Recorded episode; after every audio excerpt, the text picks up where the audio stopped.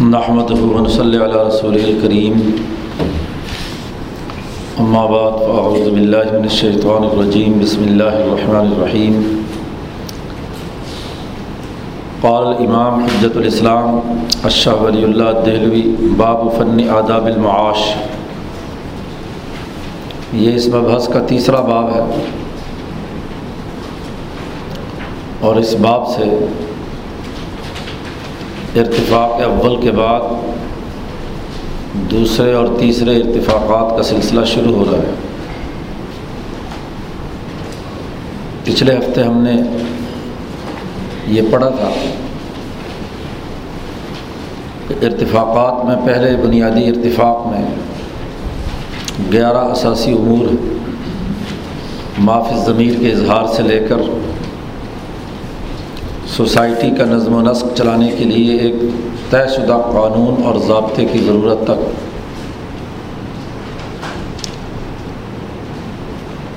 یہ امور تین اصولوں کی روشنی میں۔ جب دوسرے درجے پر پہنچتے ہیں، تو ان میں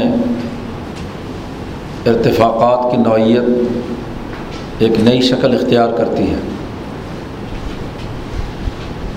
تین امور یہ تھے کہ ان ان ارتفاقات کے لیے اس بات کو پیش نظر رکھنا ہے کہ علوم تجاربیہ یا تجربات اور سائنس اور ٹیکنالوجی سے جو علوم دریافت ہوئے ہیں، وہ اخلاق فاضلہ جو سوسائٹی کی اقدار اور اخلاق متعین ہو چکے ہیں۔ اور تیسرا اجتماعیت رائے کلی۔ ان تین کی روشنی میں ہمیں ان امور کو مزید بہتر بنانا ہے۔ شاہ صاحب نے بدور بازوا میں ایک بات یہ واضح کی ہے کہ ارتفاق اول اس کے ابتدائی امور جب ارتفاق ثانی کے دائرے میں داخل ہوتے ہیں تو وہاں حکمتوں کا ظہور ہوتا ہے۔ ان تینوں اصولوں کی روشنی میں ہر ہر شعبہ اس میں حکمت کی کار فرمائی ہوتی ہے۔ اور شاہ صاحب نے فرمایا کہ ارتفاق ثانی کے جتنے بھی حکمتیں اور علوم ہیں، اس کی کل پانچ اقسام ہیں۔ یعنی یہ گیارہ امور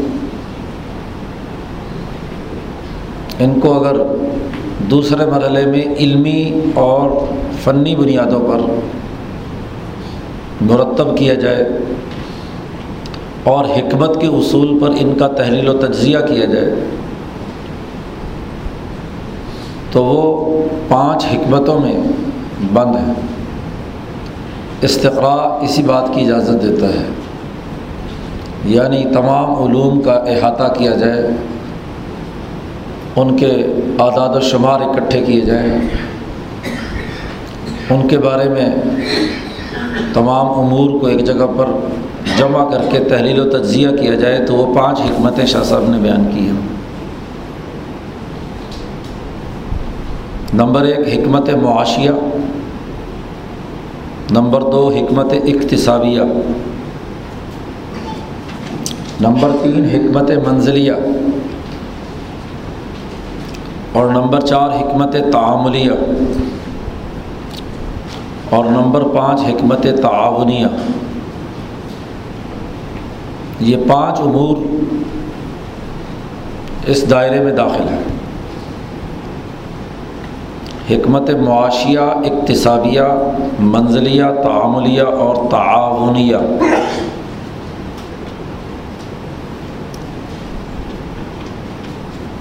پانچ حکمتیں ہیں اور ہر حکمت کے اپنے قاعدے اور ضابطے ہیں۔ سب سے پہلا دائرہ انہوں نے معاشیہ کا بیان کیا۔ تو یہاں اس باب میں بھی وہی آداب معاش، زندگی بسر کرنے کے آداب۔ اصل میں بات یہ ہے، سمجھنے کی کہ یہ علوم پچھلے سو ڈیڑھ سو سال میں جب اس میں نئی جہتیں پیدا ہوئی ہیں، تو لفظ معاشیات اب احتیاجات اور انسانی وسائل کے دائروں سے جس میں دولت کی پیدائش، تقسیم، تبادلہ اور صرف تمام امور شامل ہیں۔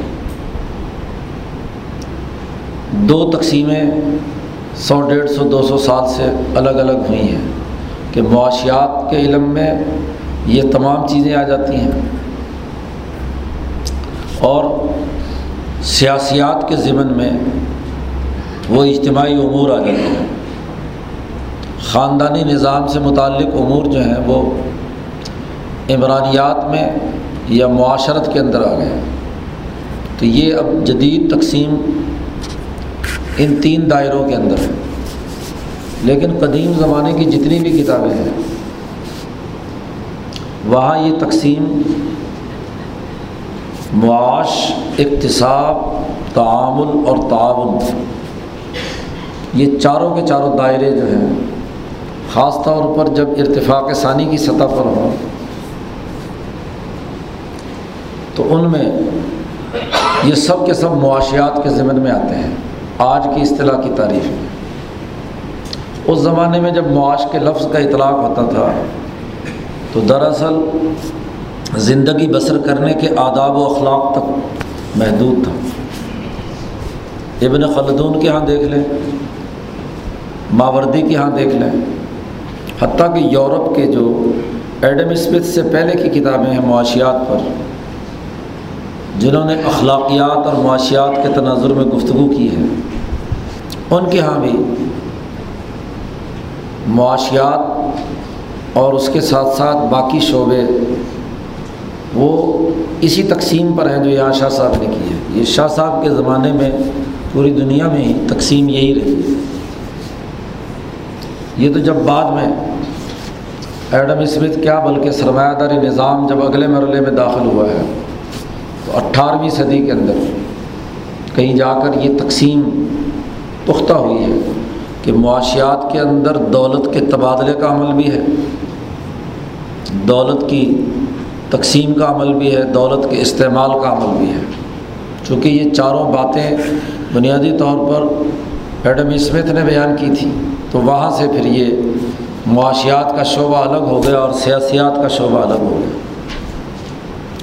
دوسری ایک اور سطح بھی ہے کہ ایڈم اسمتھ نے اس کو ملکی قومی نظام کے تناظر میں اس پر بات چیت اور گفتگو کی تھی، ریاستوں کی تشکیل کے تناظر میں۔ جبکہ اس سے پہلے یہ امور ارتفاق ثانی کی سطح کے تھے۔ یعنی ارتفاق ثانی میں خرید و فروخت اور لین دین ریاستوں کا اتنا جبر کہ جس کے ذریعے سے ریاستیں براہ راست ان امور میں مداخلت کریں وہ بہت کم تھا۔ ان کا تعلق صرف ریاستوں کا ٹیکس وصول کرنے اور اس کو کم سے کم رکھنے اور تمام کاروباری لوگوں کو تمام جو معاشی سرگرمیاں ہیں ان کو یہ نگرانی کرنے کا کہ کوئی کسی کے اوپر ظلم نہ کرے، بس۔ حکومتوں کی مداخلت معاشی سسٹم کے اندر کم سے کم تھی۔ اس لیے اس زمانے میں یہ تمام امور ارتفاق ثانی پر کی سطح پر زیر بحث لائے جاتے تھے جب ایڈم اسمتھ کے بعد جب سے ریاستوں کا تسلط ہوا اور ریاستی نظام نے افراد کی اور جماعتوں کی آزادی سلب کر لی،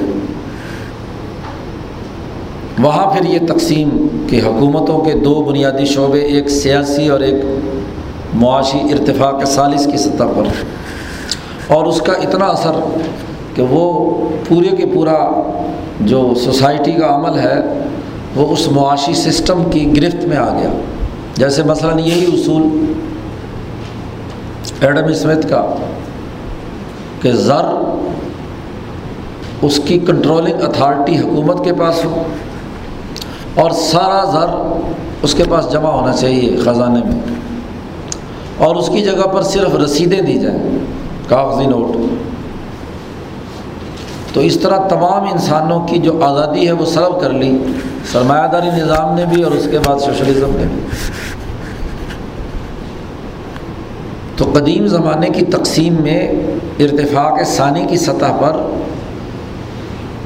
ہر شعبے اور پیشے سے متعلق جو جماعتیں تھیں، ان کی حکمت پر بحث کی جاتی تھی۔ تو سب سے پہلے خاندان۔ اس خاندان میں زندگی بسر کرنے کے طریقۂ کار یا آداب کیا ہونے چاہیے؟ خاندانوں سے مل کر سوسائٹی بن رہی ہے۔ تو گویا کہ معاشرت زندگی بسر کرنے کا جو معاشرتی نظام ہے، اس میں لوگوں کے آداب اور طریقۂ کار کیا ہو؟ یہ حکمت معاشیہ کی ذیل میں زیر بحث لایا جاتا تھا۔ گویا کہ یہ ایک جماعت ہو گئی۔ دوسرا پہلو کہ وہ لوگ جو پیشہ ورانہ خدمات سر انجام دیتے ہیں، تو پیشہ ور لوگوں کی الگ سے ایک اجتماعیت یا جماعت بن گئی کہ پیشے کیا ہونے چاہیے اور ان پیشوں کے اصول اور ضابطے اور اس کی حکمت اور طریقۂ کار کیا ہونا چاہیے۔ تو چونکہ وہ ایک الگ جماعت ہے، اس لیے اس کے لیے حکمت اقتصابیہ یعنی جو کسب اور پیشے سے متعلق مہارتیں اور صلاحیتیں ہیں، چیزوں میں افادیت پیدا کرنے کا عمل ہے۔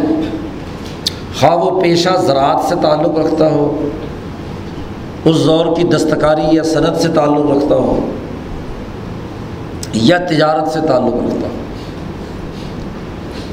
اصل میں تو اس کا صنعت سے دستکاری سے کاشتکاری سے اس کا تعلق تھا۔ تو یہ حکمت اقتصابیہ ہو گئی۔ پھر ارتفاق ثانی ہی کی سطح پہ مرد اور عورت کے خاندانی اور نکاح اور اس سے متعلق جو مسائل ہیں، یہ بھی ایک جماعت ہے گویا کہ ہر گھر ایک اجتماعیت قائم کیے ہوئے ہے۔ اس کو حکمت منزلیہ کہا گیا۔ کہ یہ دوسرے سطح کی ارتفاق ثانی کی سطح کی ایک اجتماعیت ہے۔ ایک سمجھ لیجیے کہ انجمن ہے ایک جماعت۔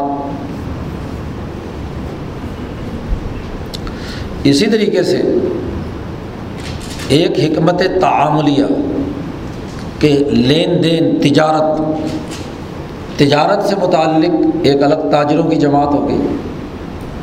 چیزوں کی پیدائش کہ شعبوں سے وابستہ لوگ حکمت اقتصابیہ سے تعلق رکھتے ہیں۔ اور جو حکمت تعملیہ ہے، اس میں زیر بحث آتی ہے وہ امور، جس میں ایک دوسرے کے معاملات، خرید و فروخت اور لین دین کے معاملات کو پذیر ہوتے ہیں۔ یہ ایک اجتماعیت۔ ہے پھر خاندانی نظام میں، بلکہ ارتفاق ثانی کی سطح پر، خاندان خاندانوں کے ساتھ یا افراد افراد کے ساتھ کوئی تعاون باہمی کا کام کرتے ہیں۔ تو اسے حکمت تعاونیہ کہا گیا کہ کسی ایگریمنٹ کسی معاملے، کسی معاہدے کے تحت خاندانوں کے درمیان کوئی تعاون باہمی کا عمل ہوا ہے۔ خواہ وہ تعاون کسی عوض کے بدلے میں ہے یا وہ تعاون ہبا اور ایک دوسرے کی ویسے ہی ضرورت پوری کرنے کے لیے۔ تو اس کے قوانین اور ضابطے کیا ہیں؟ اس کی حکمت کیا ہے؟ تو سمجھنا یہ چاہیے کہ ارتفاق ثانی کی سطح وہ ہے جہاں سوسائٹی میں ارتقاء ہو کر جماعتیں بنتی ہیں، افراد کی چھوٹی چھوٹی اجتماعیتیں بنتی ہیں۔ وہ اجتماعیتیں کاشتکاروں کی ہوں یعنی پیشہ وروں کی ہوں، وہ اجتماعیتیں تاجروں کی ہوں، وہ اجتماعیتیں تعاون باہمی کی ہوں، وہ اجتماعیت ایک خاندانی نظام کی ہو، میاں بیوی اور اولاد پر مشتمل ایک فیملی کی ہو، وہ اجتماعیت معاشرت، آداب زندگی، کھانے، پینے، پہننے، اوڑھنے، تہذیب و ثقافت سے متعلق اجتماعیتیں ہوں۔ کیونکہ ہر برادری یا ہر ایک زبان بولنے والا یا ہر ایک خاندان اس کی تہذیب و ثقافت اور روایات ایک دوسرے سے کیا ہوتی ہیں؟ مختلف ہوتی ہیں۔ تو ان کے درمیان جو بنیادی آداب ہیں وہ کیا ہونے چاہیے؟ ہمارے یہاں جب ارتفاق ثانی کی بحث ہوتی ہے تو عام دوستوں کو یہ بڑی غلط فہمی ہوتی ہے کہ اس سے مراد صرف خاندانی نظام ہے اور خاندانوں میں بھی میاں بیوی اور گھریلو معاملات جو ہیں، اس انداز میں اس کی تشریح کی جاتی ہے۔ یہ بات قطعی طور پر غلط ہے۔ شاہ صاحب کے ہاں یہ کوئی کم تصور نہیں ہے۔ یہ خاندانی نظام، یہ اس ارتفاق ثانی کی ایک اجتماعیت ہے۔ ایک انجمن، ایک جماعت۔ ہے اسی لیے شاہ صاحب نے وہاں یہ کہا ہے کہ ارتفاق ثانی، ارتفاق اول کی سطح پر تو ایک فرد تھا۔ یا ذرا ذرا دو افراد، چار افراد، لیکن ان کے جو انفرادی معاملات تھے، جو حیوانیت سے ذرا اوپر اٹھنے کے تھے اور ان میں یہ گیارہ امور پائے جاتے تھے۔ یہ جب اگلے مرحلے میں داخل ہوئے تو ان کی باقاعدہ جماعتیں وجود میں آ گئیں۔ تاجروں کی جماعت، کاشتکاروں کی جماعت ہاں جی خاندانی نظام، اسی طریقے سے باقی امور۔ تو دوسری سطح دوسری سطح پر جو جماعتیں وجود میں آئی ہیں، وہ ارتفاق ثانی کے میں زیر بحث لائی جاتی ہے تو اور ان میں وہ پانچ ہی دائرے بنتے ہیں۔ ان میں سے پہلا دائرہ جو ہے، یہاں شاہ صاحب نے بیان کیا ہے، باب فن آداب المعاش۔ شاہ صاحب نے کہا کہ یہ فن آداب معاش جو ہے، وہی الحکمت الباحثہ ان کیفیت الارتفاقات من الحاجات المبینہ من قبل الحد الثانی۔ یہ آداب معاش میں وہ حکمت ہے۔ اور پہلے تو یہاں حکمت کی تعریف سمجھنی چاہیے۔ حکمت سے مراد گرد و پیش کے حقائق کا درست علم حاصل کرنا۔ معرفت الاشیائی کماہیا گرد و پیش میں جو حالات، واقعات، اشیاء، چیزیں کسی بھی شعبے سے متعلق ہیں ان کی ٹھیک ٹھیک صحیح معلومات حاصل کرنا۔ وہ وضع اعلیٰ محلہ اعلیٰ ثواب اور پھر ہر ہر چیز کو اس کے حقیقی مقام پر رکھ کر، درست طور پر رکھ کر ایک مفید نتیجہ اخذ کرنا۔ یہ حکمت کہلاتا ہے۔ تو اب معاشیات سے متعلق حکمت یہ ہے کہ معاشیات کے امور کا صحیح تعین کرنا کہ اس کے کتنے مرحلے کتنے فیزز ہیں؟ اور پھر ان مرحلوں میں، ہر مرحلے میں کون کون سے ایسے بنیادی اقدام ضروری ہیں جس سے وہ ٹھیک اور درست نتیجہ پیدا کریں؟ تو شاہ صاحب نے کہا، یہ فن معاش جو ہے، یا آداب معاش، وہ ایک ایسی حکمت ہے جو بحث کرتی ہے ارتفاق کی کیفیت سے ان کیفیت الارتفاقات۔ ارتفاقات کی کس کیفیت سے؟ وہ حاجات جو گیارہ ہم نے پیچھے بیان کی ہیں، المبینہ من قبل، جو اس سے پہلے بیان کی جا چکی ہے یعنی زبان لغت سے شروع ہو کر، اور اس مسلم قاعد قانون تک جو انسانوں کے مسائل حل کرنے کے لیے ضروری اور ناگزیر ہوتی ہے۔ تو جتنی احتیاجات یا ضرورتیں ہم نے پیچھے بیان کی ہیں، ان پر بحث کرنا حکمت کے اصول پر۔ اعلی الحد ثانی دوسرے درجے پہ، دوسرے مرحلے میں۔ ارتفاق اول میں تو اس کا پہلا مرحلہ ہوتا ہے۔ اور انہی احتیاجات کا حکمت کے اصول پر دوسرے درجے میں جائزہ لینا جبکہ اس کی جماعتیں وجود میں آ چکی ہیں۔ یہ حکمت معاشیہ کی گویا کہ تعریف کر رہے ہیں شاہ صاحب۔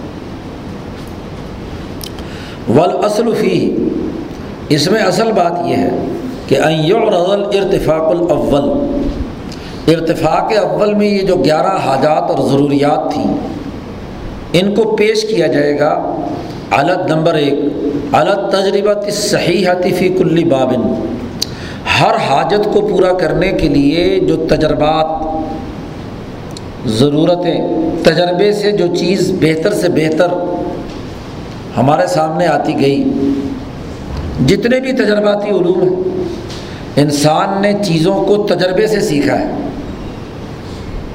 جی تو یہ گیارہ کے گیارہ امور کو تجربات سے، مشاہدات سے، جو بھی زیادہ سے زیادہ مفید انسانیت کے لیے ہوتا گیا، تو اس تجربے کے اوپر پیش کرنا۔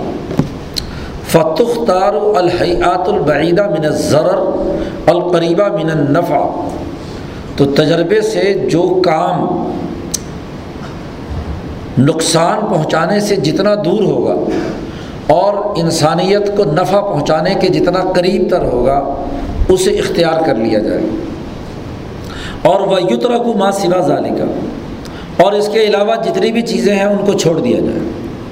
یہ ہے پہلی بات کہ ان گیارہ چیزوں کو اس بات پر پرکھا جائے تجربات کی روشنی میں مشاہدات کی روشنی میں کہ ان میں جو زیادہ نقصان دہ ہے، اس کو چھوڑ دینا اور جو نفع بخش ہے اور ضرر پہنچانے سے انسان کو ہاں جی باز رہتا ہے، اسے قبول کر لینا، اسے اختیار کر لینا۔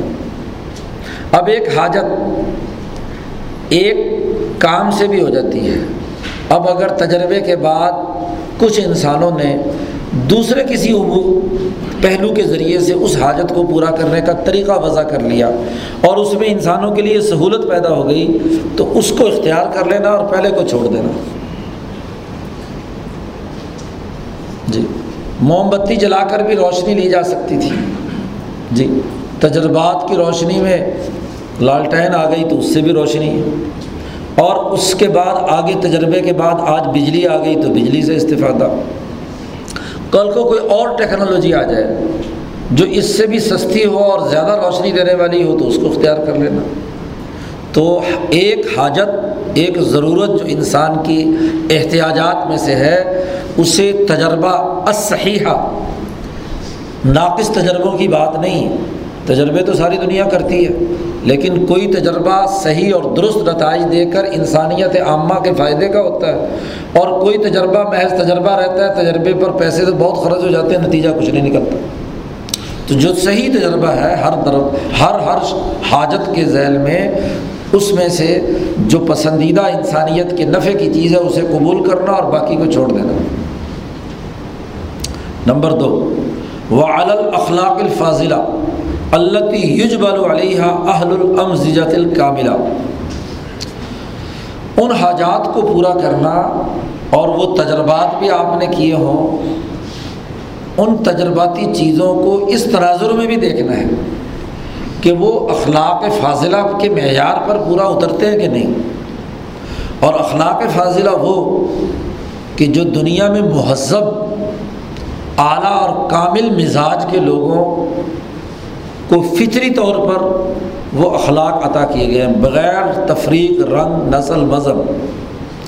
جو مہذب معاشرے اور ان میں جو اعلیٰ اور عمدہ مزاج کے حامل لوگ ہیں، وہ ان اخلاق و اقدار کو سوسائٹی کی اجتماعیت کے لیے ناگزیر سمجھتے ہیں۔ تو ان اخلاق پر بھی پیش کیا جائے کہ تجربے سے ایک سہولت تو آ گئی۔ لیکن کیا سہولت یہ انسانی اقدار جو دنیا بھر میں متفق علیہ ہے اس کے مطابق ہے؟ یا وہ کوئی ایسی پست ہے کہ جس سے اخلاق و اقدار کا خون ہوتا ہو؟ یہ اخلاق و اقدار بھی شاہ صاحب نے البدر البازغہ میں متعین کیے ہیں۔ کہ اب تک کی انسانی تاریخ نے جو تمام انسانوں کے ہر مذہب کے اندر اخلاق و اقدار پائے جاتے ہیں، شاہ صاحب نے اس کا تذکرہ کرتے ہوئے کہا کہ وہ بنیادی طور پر وہ سات اخلاق اور اقدار ہیں جس پر دنیا بھر کے تمام مذاہب اور تمام فلسفیوں اور تمام انسانی معاشروں کے مسلحین کے پیش نظر رہے ہیں۔ سب سے پہلے، پہلا خلق، الحکمہ۔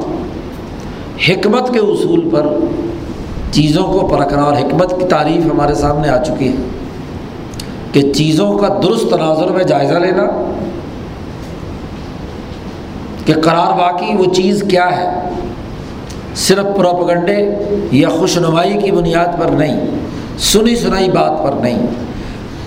واقعات تجربے کے روشنی میں پتہ چلے کہ چیز اصل میں کیا ہے۔ حکمت۔ اور پھر اس کو درست ایسی ترتیب سے قائم کرنا کہ جس سے سوسائٹی کے لیے مفید سے مفید نتیجہ اخذ کیا جا سکے۔ نمبر ایک، حکمت۔ نمبر دو، شاہ صاحب نے وہاں بیان کیا ہے۔ العفت۔ تمام معاشروں میں بے شرمی اور بے حیائی کے کام ممنوع ہیں۔ کوئی مذہب اس کی اجازت نہیں دیتا۔ اور خاص طور پر وہ انسان جن میں انسانیت کامل اور مکمل ہے، وہ کبھی عفت و عصمت سے ہٹ کر کام نہیں کرتے۔ ہاں جو جانوروں کی طرح زندگی بسر کرنے کو پسند کرے، تو ظاہر ہے کہ وہ معیار نہیں ہے، کہ وہ حیوانی کردار ہے۔ اس لیے دنیا کے کسی معاشرے میں بھی سر عام جانوروں کی طرح مرد اور عورت کا تعلق قائم کرنا یہ الگ بات ہے کہ عفت کے درجے مختلف ہوں گے۔ لیکن یہ عفت کہ مرد اور عورت جانور بن کر سب کے سامنے حرکتیں شروع کر دیں، یہ بات نہیں ہے۔ جو بھی بنیادی طور پر انسانیت کے مزاج کامل کی حیثیت رکھتا ہے، وہاں اس مہذب سوسائٹی کے اندر عفت کا بنیادی خلق کردار ادا کرتا ہے۔ تیسری چیز شاہ صاحب نے کہا، وہاں اسماحہ باوقار ہو وہ عمل انسانی وقار کو پورا کرتی ہو انسان کو بے وقار نہ کرے۔ جو بھی چیز آپ نے دریافت کی ہے، اس حاجت کو پورا کرنے کے لیے تمام انسان باوقار طریقہ اختیار کرنا پسند کرتے ہیں۔ یہ بنیادی قدر ہے۔ ذلیل اور رسوا ہو کر غلامی اور پستی کی حالت میں کسی چیز کو قبول کرنا ہاں جی یہ انسانی اقدار کے اخلاق فاضلہ کے سراسر خلاف بات ہے۔ اسی طریقے سے شاہ صاحب نے چوتھا خلق بیان کیا ہے اشجا بہادری۔ یہاں بھی لوگ جو ہے، شجاعت شجاعت پکارتے رہتے ہیں۔ عربی زبان میں لفظ شجاعت نام کا کوئی لفظ نہیں ہے۔ اور اردو میں کہاں سے آ گیا؟ یہ لفظ ہے شجاع۔ تو اشجا بہادری اور دلیری۔ مرد جو اعلیٰ مزاج کے حامل ہیں، وہ کبھی بزدل نہیں ہوتے۔ مرد کیا عورتیں بھی جو مزاج کامل رکھتی ہیں، وہ دلیر ہوتی ہیں۔ بزدلی کی بنیاد پر، پست ہمتی کی بنیاد پر کسی حاجت کو پورا کرنا، یہ انسانی بہادری اور دلیری کے خلاف بات ہے۔ دنیا کے ہر مذہب میں اور دنیا کے ہر نظام میں بہادر اور دلیر آدمی کی تعریف کی جاتی ہے۔ بزدل اور پست ہمت کمینی خسرت رکھنے والا آدمی کو پسند نہیں کیا جاتا۔ چوتھا خلق پانچواں بنیادی خلق ہے فصاحت و بلاغت۔ گفتگو کا انداز و آداب۔ وہ فصیح ہے۔ بات چیت اور گفتگو فصاحت۔ اخلاق سے گری ہوئی اور غیر فصیح باداری زبان۔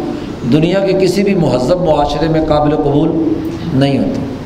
دنیا کے تمام معاشروں نے اپنی اپنی زبان کو ادب کے اعلیٰ پیمانے پر کیا ہے، قائم کرنے کی جد وجہد اور کوشش کی ہے۔ لا یعنی اور فضول بات، غیر فصیح اور گھٹیا الفاظ کا استعمال، غیر پارلیمانی الفاظ کا استعمال، یہ کسی بھی مہذب معاشرے میں قابل قبول نہیں ہوتا۔ تو خاص طور پر اظہار معافی ضمیر کا وہ طریقہ جو غیر فصیح ہو اور گھٹیا زبان کا ہو، وہ دنیا کے کسی مذہب اور معاشرے میں قابل قبول نہیں ہے۔ تو جو حاجت پوری کی جا رہی ہے، اس میں جو زبان یا اظہار معافی ضمیر آپ کر رہے ہیں، اس کے پیچھے جو بنیادی خلق کار فرما ہونا چاہیے، وہ فصاحت۔ چھٹا بنیادی خلق شاہ صاحب نے وہاں بیان کیا، دیانت۔ دیانت کا مطلب یہ ہے کہ جو کچھ آپ کہہ رہے ہیں وہی کچھ کر بھی رہے ہیں۔ یعنی آپ کا فعل اور عمل، آپ کا ذہن اور آپ کی زبان اور آپ کا عمل، تینوں ایک لائن پر۔ ہو یہ نہیں ہے کہ کہہ کچھ اور رہے ہیں، عمل کچھ اور کر رہے ہیں۔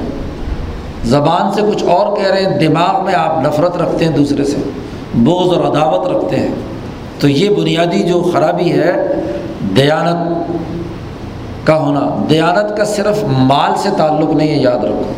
یہ امانت اور دیانت، امانت یا کسی کی چیز لوٹانا، یہ دیانت کا ایک جز ہے، ایک فرد ہے کہ جس میں معاشی ذمہ داری آپ نے قبول کی ہے۔ تو جو چیز آپ نے کسی کی امانت لی ہے، اس کو ٹائم پر دے دینا۔ یا جو ذمہ داری سپرد کی ہے، لی ہے، اس ذمہ داری کو پورا ادا کرنا دیانت داری ہے۔ لیکن اصل دیانت کا بنیادی تعریف شاہ صاحب نے وہاں پر کی ہے۔ شاہ صاحب نے تو وہاں پوری فلسفی زبان میں ہاں جی یہاں تو میں عام فہم انداز میں ان کے مطلب سمجھا رہا ہوں۔ وہاں شاہ صاحب نے دماغ کے پانچوں حصے ہوا سے خمسہ باطنا اور انسان کے جو ظاہری اعضاء ہیں، اس کے تناظر میں ان تمام چیزوں کا جائزہ لیا، ان اخلاق کا۔ تو یہ دیانت ضروری ہے۔ اور چھٹی بات جو ہے وہ ان چھوں کا مجموعہ ہے۔ اسبت الصالح اسے کہتے ہیں۔ جس میں حکمت بھی ہو، جس میں عفت بھی ہو، جس میں شجاعت بھی ہو، جس میں دیانت بھی ہو، جس میں سماحت بھی ہو، وغیرہ وغیرہ۔ ان ساروں کا مجموعہ اور اس کا عملی اظہار۔ ہر مرحلے میں۔ یہ نہیں کہ ایک مجلس میں تو اس نے دیانت سے کام لیا اور دوسری جگہ پر جا کر بدیانتی شروع کر دی۔ ایک واقعے کے اندر تو بہادری کا معاملہ کیا، دوسری جگہ پہ بزدلی کا اظہار کر دیا۔ یعنی یہ سارے اخلاق اس کے اندر بنیادی طور پر ہر ہر معاملے، لین دین تمام پہلوؤں کے اعتبار سے موجود ہوں۔ اس کو اسمت الصالح کہتے ہیں۔ یعنی اس کا عمل، اس کا کردار، اس کی زبان، اس کی تمام گفتگو وہ طالح نہیں ہونی چاہیے، بری نہیں ہونی چاہیے۔ جس سے لوگ ہاں جی کہیں کہ ہاں واقعتاً یہ بات درست ہے۔ حتیٰ کہ دشمن بھی تسلیم کرے کہ یہ بات، یا اس کا کردار جو ہے وہ درست ہے۔ تو یہ اخلاقیات ہیں بنیادی، جو شاہ صاحب کے زمانے تک ہاں جی ماہرین اخلاقیات، خواہ وہ یورپ کے تھے، ایشیا کے تھے ہاں جی عیسائی تھے، ہندو تھے، یا یہودی تھے، مسلمان تھے، تمام کے ہاں یہ بات کیا ہے۔ یہ اخلاقیات ہاں جی پیش نظر رہتے تھے۔ اس اخلاقیات کا سب سے پہلا بڑا غرق جو کیا ہے، وہ ایڈم اسمتھ نے کہ معاشیات کا اخلاقیات سے کوئی تعلق نہیں جی کہ اخلاق الگ چیز ہے۔ اس لیے جب ایڈم اسمتھ نے یہ نظریات دیے تھے، تو خود یورپ کے جو اخلاقی مفکرین تھے، انہوں نے آڑے ہاتھوں اس کو لیا تھا۔ کہ یہ کہنا کہ کسی اخلاق اور اقدار سے ماورا ہو کر تمام معاشی سرگرمیاں ہونی چاہیے، تو یہ بات قطعی طور پر غلط ہے۔ اس لیے جب تعریف بھی کی بات کے لوگوں نے کہ یہ دولت کا علم ہے، تو سب سے بڑا اعتراض خود یورپین مفکرین نے یہ بیان کیا تھا کہ دولت دولت کا اخلاق سے کیا تعلق ہے؟ آپ یہ کہیں کہ انسانی احتیاجات کی تسکین کا علم ہے۔ پھر تو بات سمجھ میں بھی آتی ہے۔ لیکن یہ کہنا کہ دولت کے بڑھوتری، دولت کے بنیاد پر دولت کمانے اور دولت کو بڑھانے کے لیے یہ علم وجود میں لایا جا رہا ہے، تو یہ تو آپ سرے سے اخلاقیات کا دائرہ نکال رہے ہیں۔ دولت تو انسان کے لیے ہے، نہ کہ انسان دولت کے لیے۔ یہ خود یورپین مفکرین نے ایڈم اسمتھ پر کڑی تنقید کی تھی جب اس نے اخلاقیات کو معاشیات کے دائرے سے نکال دیا۔ تو شاہ صاحب نے کہا کہ اخلاقیات، یہ جو ہم موضوع بار بار پڑھتے ہیں یا بیان کرتے ہیں، اخلاقیات اور معاشیات کا باہمی ربط، تو معاشیات کے لیے لازمی اور ضروری ہے وہ اخلاقیات جو تمام انسانوں میں مہذب ہیں۔ آپ دیکھیے کہ وہ تو چار اخلاق جو انسانیت کے ہم بنیادی پڑھتے ہیں، وہ یہ اخلاق بھی اس میں شامل ہے اس میں اسماحہ کے ذیل میں یہ ساتوں اخلاق شامل کیے ہیں شاہ صاحب نے۔ جہاں اسماحہ کا اطلاق ہوتا ہے۔ اس کے ساتھ ساتھ شریعت نے اخبات اور تہارت عدالت اور سماحت کے ذیل میں یہ ساتوں اخلاق آ جاتے ہیں۔ اور باقی جو ہے، دو یعنی تہارت اور اخبات۔ تو تہارت بھی دنیا بھر کے تمام مذاہب کے اندر عبادات کا تصور رہا ہے اور کسی نہ کسی طاقت کے سامنے جھکنے کا عمل بھی مذہبی طور پر رہا ہے۔ لیکن چونکہ یہاں معاشیات کی بات چل رہی ہے، تو معاشیات کی بات کے لیے شاہ صاحب نے وہ اخلاق جو تمام مذاہب کے متفق علیہ ہیں، ان کا تذکرہ کیا کیونکہ پیچھے شاہ صاحب یہ بات واضح کر چکے ہیں مقدمے میں کہ میں یہ جو اصول بیان کر رہا ہوں، یہ وہ اصول ہے جو تمام مذاہب اور تمام ہاں جی سوسائٹی کے مصلحین کے ہاں متفقہ طور پر، خاص طور پر اس زمانے میں جب قرآن نازل ہو رہا ہے۔ تو دوسری جس چیز پر ان تمام احتیاجات کو پیش کرنا ہے، وہ اخلاق ہے کہ جو ان میں سے شاہ صاحب کہتے فیختار بات جب و تب جو ان اخلاق فاضلہ کو پیدا کرنے کا سبب بنے، جو طریقے ارتفاقات کے، انہیں تو قبول کیا جائے گا۔ اور جو ان اخلاق فاضلہ کی توہین و تزلیل کریں یا اخلاقیات سے ہٹ کر ہوں، تو انہیں چھوڑ دیا جائے گا۔ یوں طرح کو باسوا ظالی کر اور تیسری بات، ان تمام ارتفاقات کو دوسری سطح پر، ارتفاق ثانی کی سطح پر اس نقطۂ نظر سے بھی تجزیہ کیا جائے گا کہ حسن صحبہ بین الناس و حسن المشارکہ معہم لوگوں کا جو آپس میں بیل جول ہے تمام انسانیت کا بین الناس، وہ مصاحبت، وہ تعلق اعلیٰ اور اچھا اور عمدہ ہے وہ حسن المشارکہ معہم اور تمام انسان جو جس اجتماعیت میں، جس سطح پر بھی شریک ہیں تو ان کی یہ مشارکت جو ہے یہ بھی اعلیٰ اور عمدہ اور اچھی ہو۔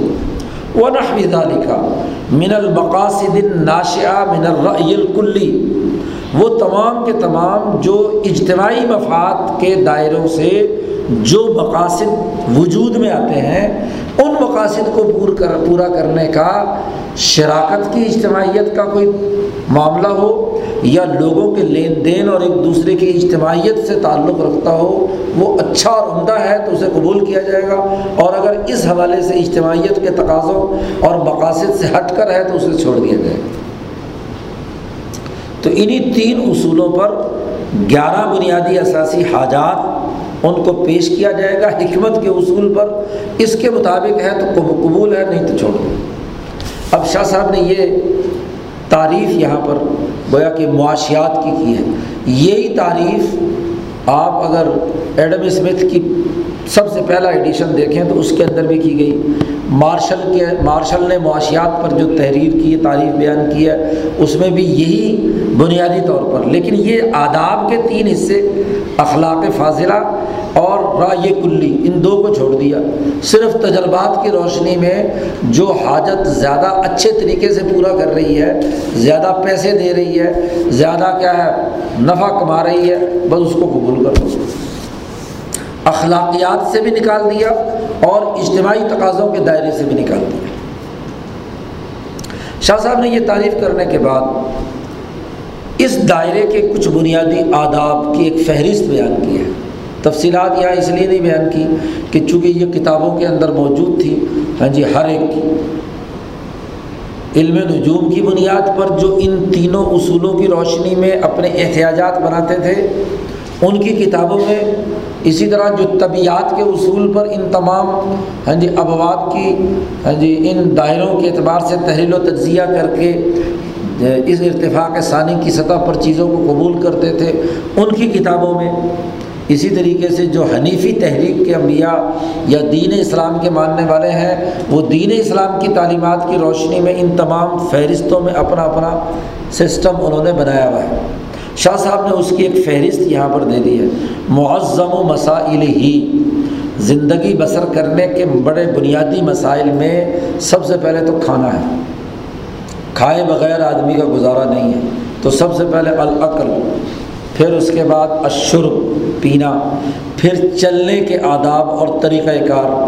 آپ چلنے کے اصول کیا ہوں؟ سڑک پر چلنا ہے۔ لوگوں کو نقصان پہنچا کر یا کیا ہے؟ سڑکوں کے اصول اور ضابطے۔ ایسے ہی ولقعود بیٹھنے کے کیا آداب ہیں؟ کیا گلی محلے میں سڑک روک کر، وہاں راستہ روک کر محفل اور مجلس لگانا ہے؟ یا کیا ہے؟ اپنے دائرے کے اندر بیٹھ کر بات کرنی ہے؟ اور پھر بیٹھنے اور مجلس کے آداب کیا ہے اس کے قاعدے اور ضابطے کیا ہیں؟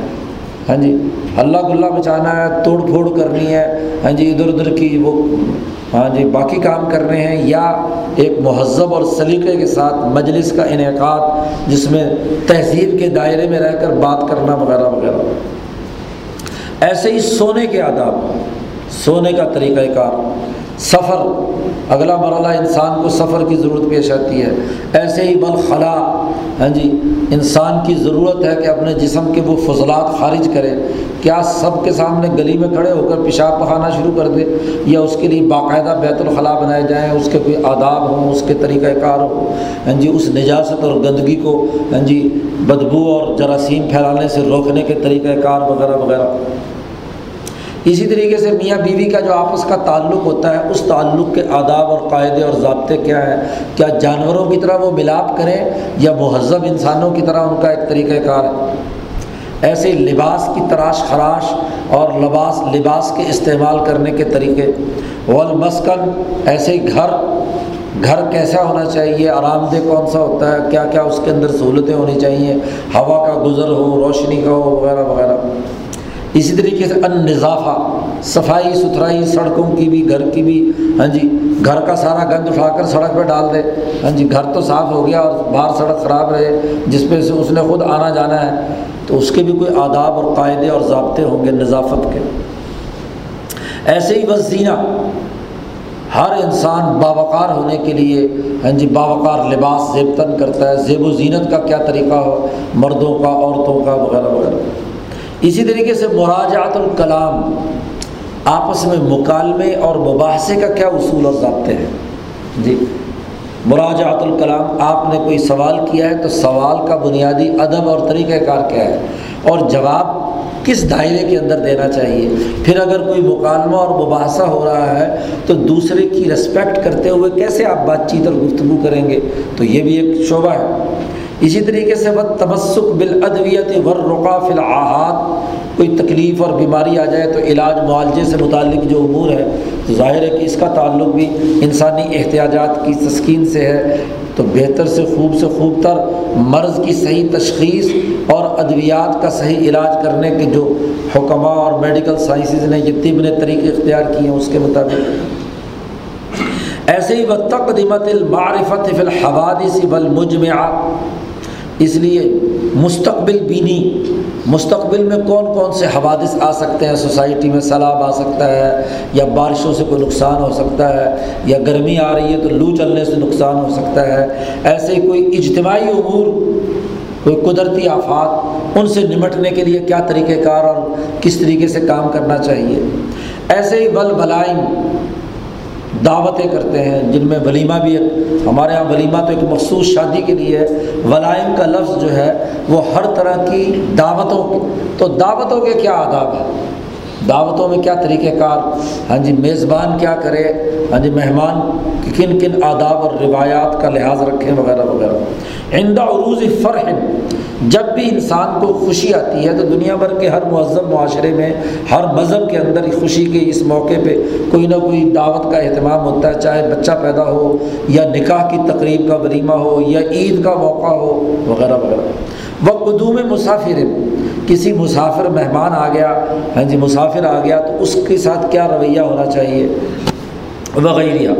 یا اسی طریقے سے کوئی ماتم ہو گیا، کسی مصیبت میں کوئی فوت ہو گیا، وغیرہ وغیرہ، اس کے آداب کیا ہے عیادت المرضہ، مریضوں کی عیادت کے آداب کیا ہے پھر کھانے سے شروع ہوا ہے اور آخری بات شاہ صاحب نے بیان کی دفن الموتا مردہ ایک آدمی ظاہر ہے کہ ہر سوسائٹی میں لوگ مرتے ہیں، تو مرنے والے کا کا عزت و احترام کا کیا طریقہ ہے کہ کس طریقے سے اسے دفن کیا جائے عزت و احترام کے ساتھ وغیرہ وغیرہ؟ یہ وہ بنیادی ایک فہرست شاہ صاحب نے بیان کی ہے جو انسانی ضروریات اور احتیاجات سے تعلق رکھتی تھی۔ شاہ صاحب نے ایک اصول بیان کیا۔ کہ فَإِنَّهُ أَجْمَعْ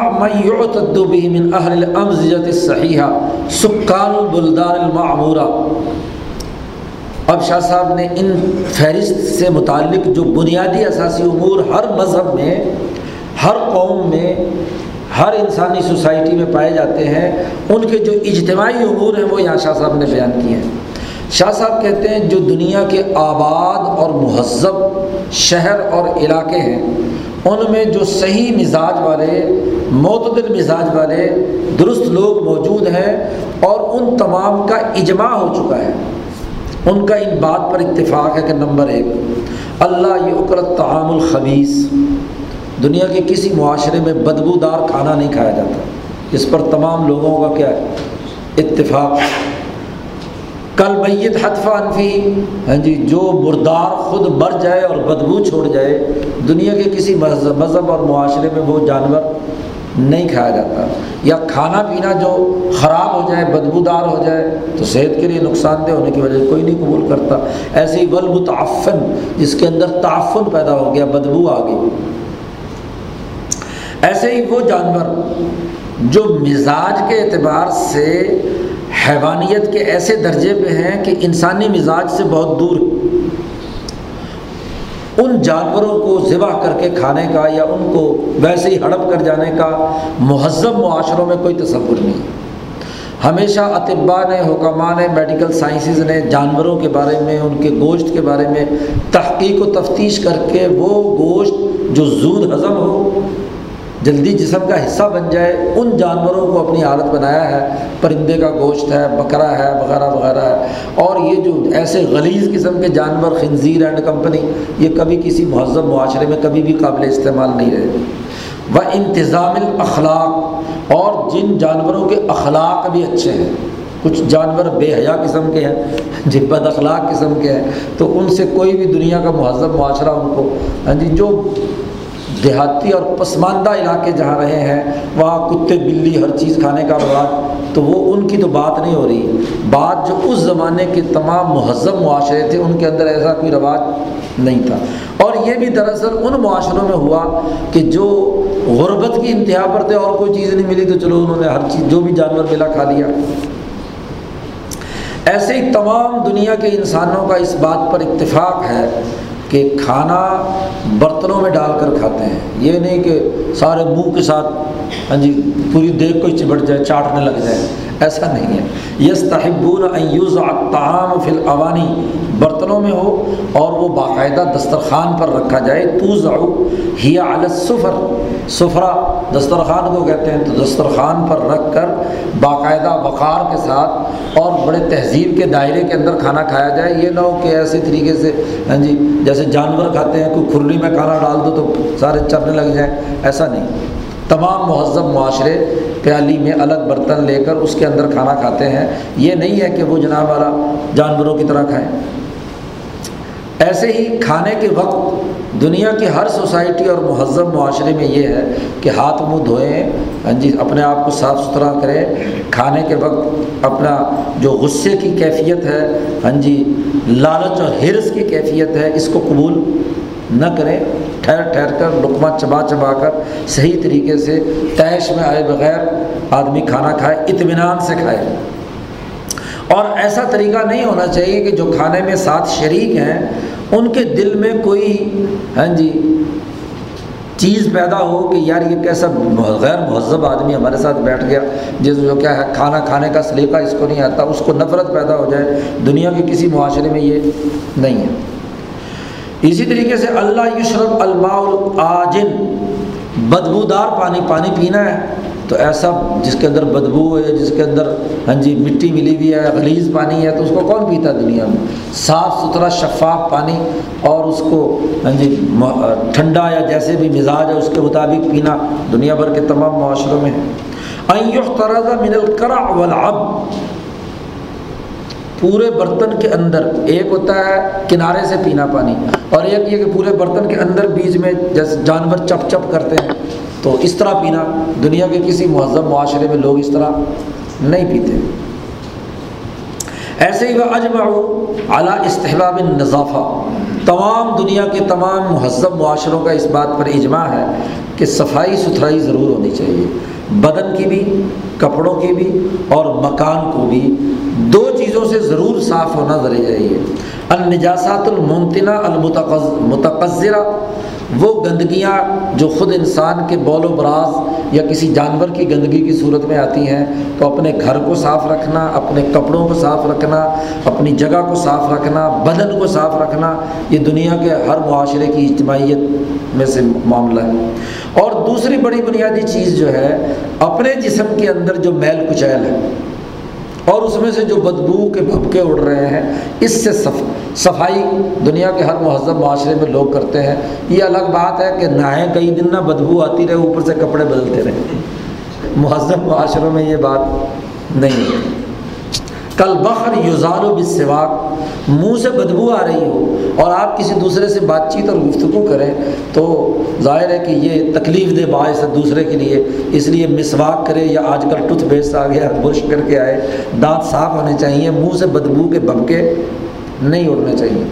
ایسے ہی کشار العبت والا جی یہ جو بغل کے نیچے کے بال ہیں اور ناف سے نیچے کے بال ہیں، یہ دنیا کے ہر مہذب معاشرے میں ان کی صفائی کا اہتمام ہے۔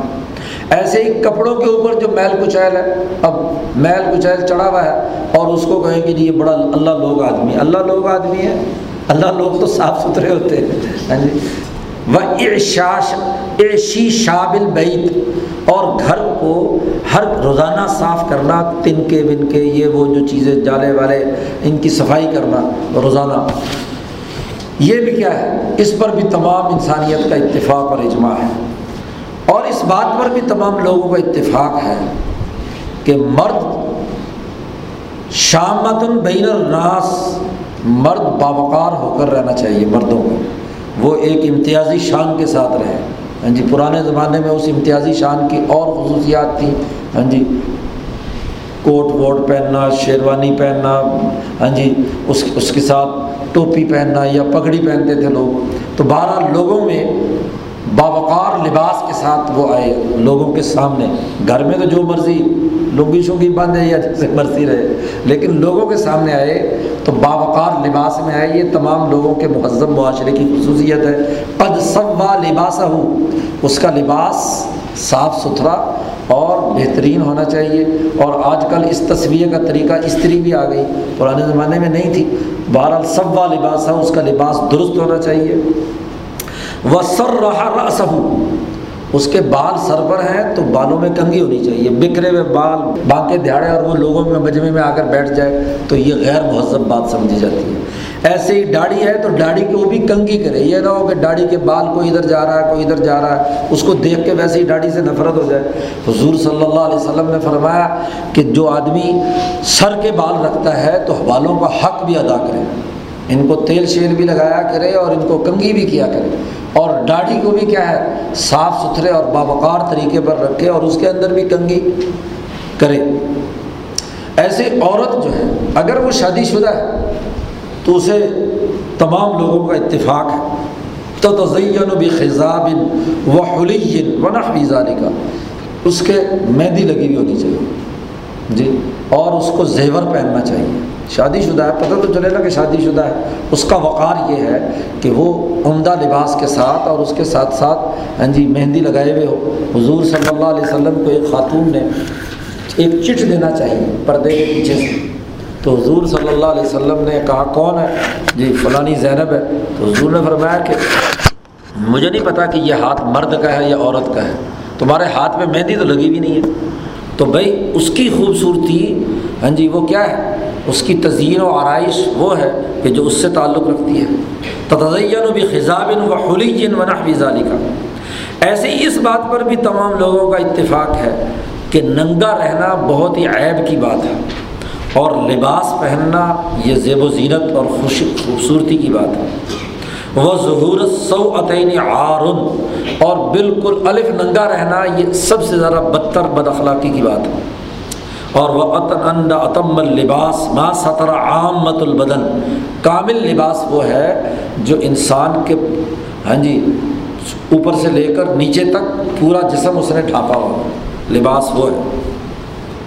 وہ ساتر العورا غیر ساتر البدن۔ اور کم از کم اس کی جو اصل ہاں جی جو لوگوں کے سامنے ظاہر نہیں ہونی چاہیے، شرمگاہ، اس کی حفاظت کے لیے تو ضرور یعنی اس نے پہنا ہوا لباس۔ والا تقدمت المعرفت بشیء من الاشیاء اسی طرح اس بات پر بھی تمام مہذب معاشروں کا اتفاق ہے کہ وہ مستقبل بینی کی طرف کسی نہ کسی پہلو سے تجسس کا شکار رہتے ہیں کہ پتہ چلے کہ مستقبل میں کیا ہونے والا ہے۔ اور اس کے مختلف طریقے ہیں۔ اب اما بررویا جو یعنی جی کچھ معاشروں میں خوابوں کے ذریعے سے کہ خواب کو آیا اور اکثر وہ سچے خواب اس کے نکل رہے ہیں، تو اس سے ان کو کچھ مستقبل کا پتہ چل گیا۔ اور جو معاشرے علم نجوم پر یقین رکھتے ہیں، وہ علم نجوم کے ذائچوں کی بنیاد پر مستقبل بینی کا معاشر کرتے ہیں۔ اب تیارہ یا ہاں جی فال نکالنا۔ فال کے ذریعے سے کیا ہے؟ جی مستقبل میں کیا ہوگا؟ تو جو کچھ معاشرے اس کے ذریعے سے مستقبل بینی کرتے ہیں، کوئی عیافہ، یہ بھی ایک طریقہ تھا پرانے زمانے میں مستقبل کے بارے میں کچھ چیز دریافت کرنے کا۔ جی۔ اسی طریقے سے کیا ہے، اندازے لگاتے تھے، شہاب ثاقب کا کوئی ستارہ گرا تو اس سے کہتے تھے، ضرور کوئی چیز آنے والی ہے۔ اس کوئی سرخ آندھی آئی تو جی کوئی عذاب آنے والا ہے۔ اس طرح کی چیزیں جو ان کے پیش نظر تھیں یا کہانت، یہ جادوگری وغیرہ، جادو کے ذریعے سے مستقبل کے بارے میں کچھ معلوم کرنا۔ اسی طریقے سے ایک علم علم رمل کہلاتا ہے۔ کہ یہ جو ذائچہ جس کے سولہ خانے ہوتے ہیں، جس سے علم نجوم والے، تو اس اس کے ذریعے سے کچھ ہاں جی وہ ریت پر بناتے تھے اور اس سے کچھ مستقبل کے بارے میں پیشن گوئیاں اندازے لگاتے تھے، وغیرہ ذالی کا مستقبل کے بارے میں کچھ معلومات کرنا یہ انسانی فطرت کا تجسس رہا ہے، اور وہ کسی نہ کسی ذریعے سے مستقبل بینی کی طرف ہاں جی کچھ نہ کچھ کرتے ہیں۔ شاہ صاحب کہتے ہیں وہ کل من خلی کا اعلیٰ مزاج صحیح۔ و ذوق سلیم، ہر وہ آدمی جو صحیح مزاج پر پیدا کیا گیا ہے اور ذوق سلیم رکھتا ہے۔ یختار اللام حالت فی کلام ہی من الفاظ کل لفظ غیر وحشی۔ وہ ضرور اپنی گفتگو میں الفاظ کے چناؤ کے وقت ایسا لفظ استعمال نہیں کرے گا جو جس سے لوگوں کو وحشت ہوتی ہے وحشت والا لفظ استعمال نہیں کرتا، بلکہ ایسا لفظ استعمال کرتا ہے جو نرم اور جس سے لوگوں کو کوئی ہاں جی بدکنے کا عمل نہ ہو، تو وہ یعنی فصاحت اور بلاغت سے تعلق رکھنے والا غیر مناسب لفظ کا استعمال نہیں کرتا۔ اور نہ ہی ایسا لفظ استعمال کرے گا کہ جو ثقیل السان زبان پر اس کی ادائیگی بڑی، بھاری اور مشکل ہو سہولت سے جو لفظ ادا ہو، اس کو اختیار کرے گا۔ اور وہ امین تراکیب کل تراکی کل ترکیب متین جید اور جو جملوں کی ساخت وہ بولے گا، وہ جملہ جو ہے وہ بڑا متین اور جید یعنی مہذب اور عمدہ۔ ایسا جملہ جو کسی کے سر پر ہتھوڑا بن کر گزرے۔ ہیں جی جیسے یہ آج کل ہمارے سیاستدان استعمال کرتے ہیں، تو ایسا جملہ غیر مہذب شمار ہوتا ہے سوسائٹی میں۔ وامن الاسالیم۔ اور اس کا انداز بیان کرنے کا یہ ہو کلّہ اسلوبن یمیل الہی سما جب وہ گفتگو کر رہا ہو، بات چیت کر رہا ہو، تو لوگ کان لگا کر سنیں کہ ہاں جی کوئی تقریر ہو رہی ہے، کوئی گفتگو ہو رہی ہے، کوئی عمدہ بات ہو رہی ہے۔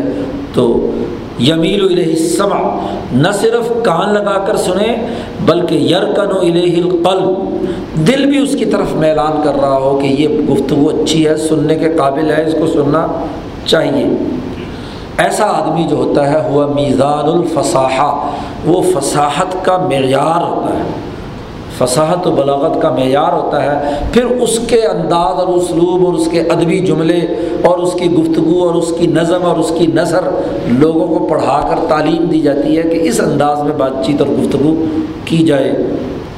وابل جملہ تھی خلاصہ یہ ہے کہ ففیق البابن مسائل اجماعیہ مسلمت بین اہل البلدان و عدت شاہ صاحب کہتے ہیں، جتنے بھی ابواب ہم نے یہاں پیچھے بیان کیے ہیں، ان میں دنیا بھر کے تمام شہروں اور ملکوں اور علاقوں کے اندر یہ تمام مسائل اجماعی ہیں اور تسلیم شدہ ہیں۔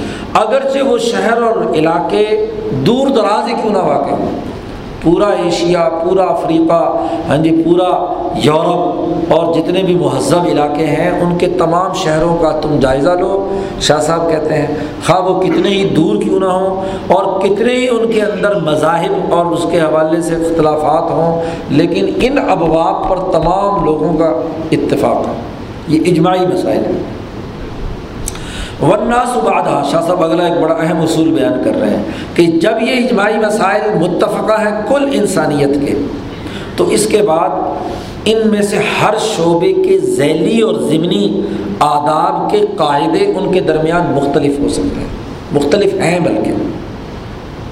یہ نتیجہ نکلنا چاہیے، یہ اجماعی مسائل ہیں، لیکن ہر ایک نے اپنے ذہنی تصورات ہر قوم نے اور اپنے مذہبی شناخت کے مطابق ان آداب کے ذیلی اور ضمنی طریقے جو اس کو آپ تہذیب کہہ لیں، ثقافت کہہ لیں، جس کو آپ ذیلی اور ضمنی قوانین کہہ لیں، وہ ضرور ہو اس حوالے سے ان میں اختلاف پایا جاتا ہے مختلف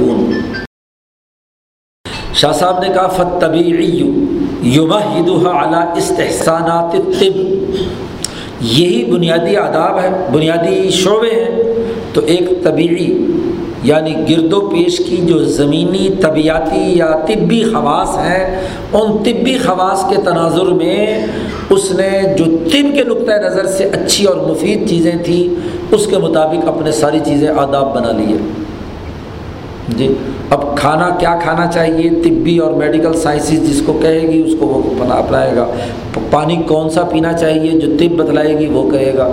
اسی طریقے سے ہاں جی باقی زیب و زینت کی چیزیں کون کون سی استعمال کرنی چاہیے؟ جی تو وہ طب کی تناظر میں، جیسے آپ نے پنجاب کے دیہاتوں میں اور باقی تمام امور بھی اسی کے مطابق کھانا، پینا، پہننا، لباس کس رنگ کا ہو، تو جیسے گیرو رنگ کا ہندوؤں کے ہاں رواج ہے ہاں جی ان کے مذہبی شناخت بھی بن گئی ہے، تو وہ مذہب کی کیا اصل میں تو یہ ساری چیزیں یہاں کی طبی خواص کی بنیاد پر ہیں۔ ایسے ہی وہ کھاتے پیتے ہیں، وہ ڈھاک کے تین پات کے اوپر ہندو جو ہیں، پتے کے اوپر، تو وہ طبی خواص کے مطابق، ان کے طبی خواص کے مطابق ہی کسی جانور کا گوشت کھانا درست نہیں ہے، اس لیے وہ گوشت نہیں کھاتے۔ تو طبی یا طبعی جو خواص اس زمانے میں دریافت ہوئے تھے، اس کے مطابق ہی ان کا رہن سہن، کھانا، رسوئی ہاں جی چیزیں پہننے کے، گھروں میں چیز لٹکانے کے، گھروں کو مزین کرنے کے وغیرہ وغیرہ، وہ ان طبی اصولوں پر ہوتے تھے۔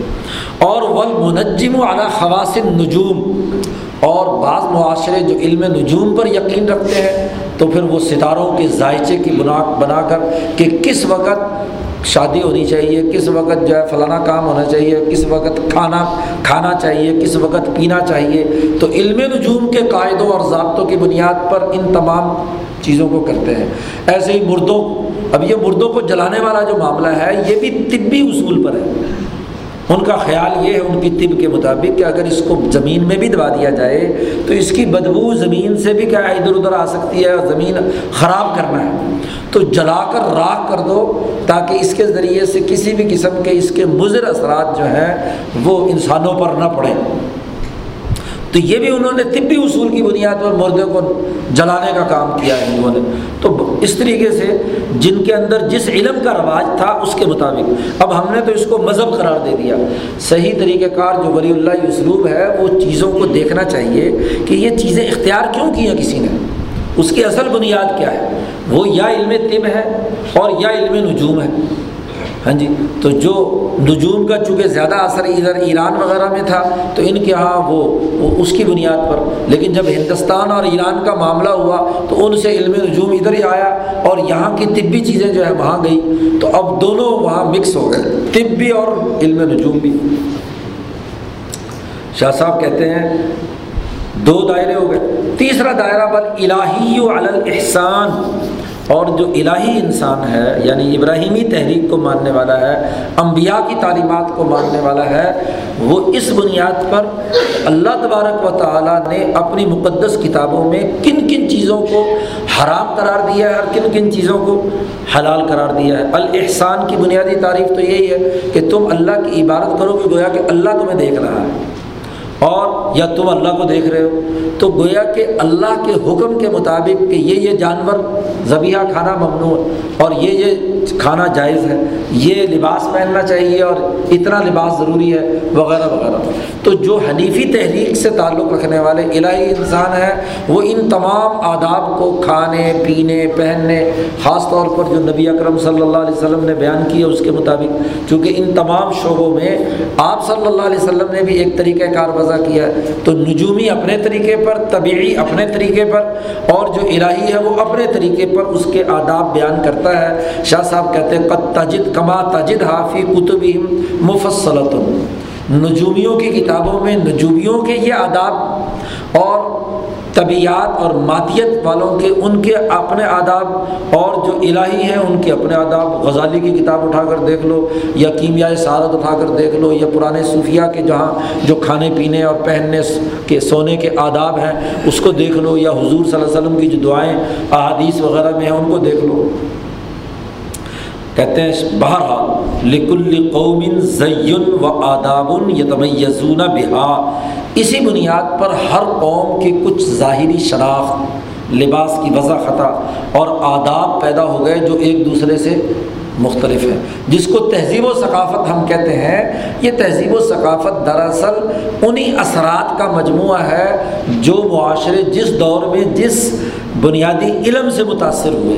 اس علم کی بنیاد پر انہوں نے اپنے آداب و ضوابط اور قاعدے اور تہذیب و ثقافت کی شناخت پیدا کر لی۔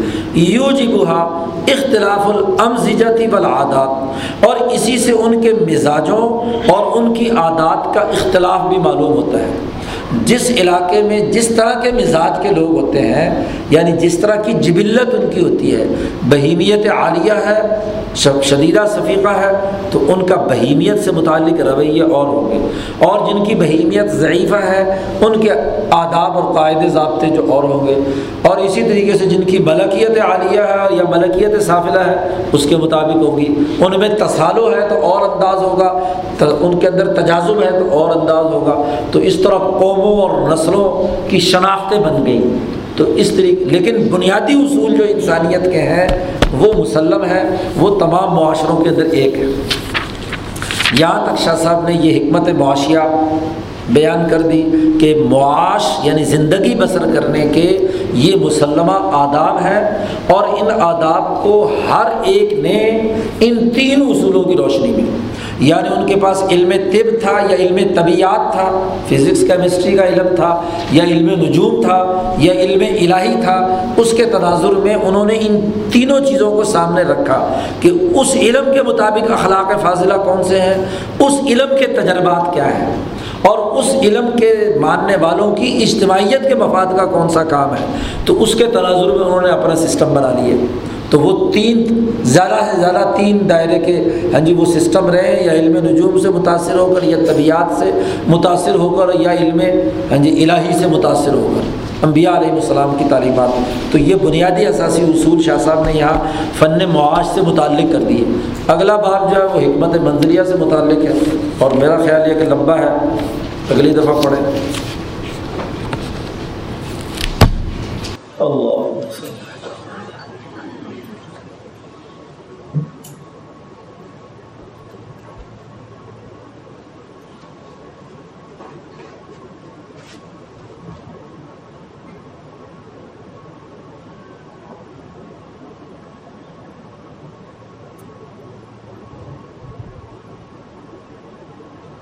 فرمائی اللہ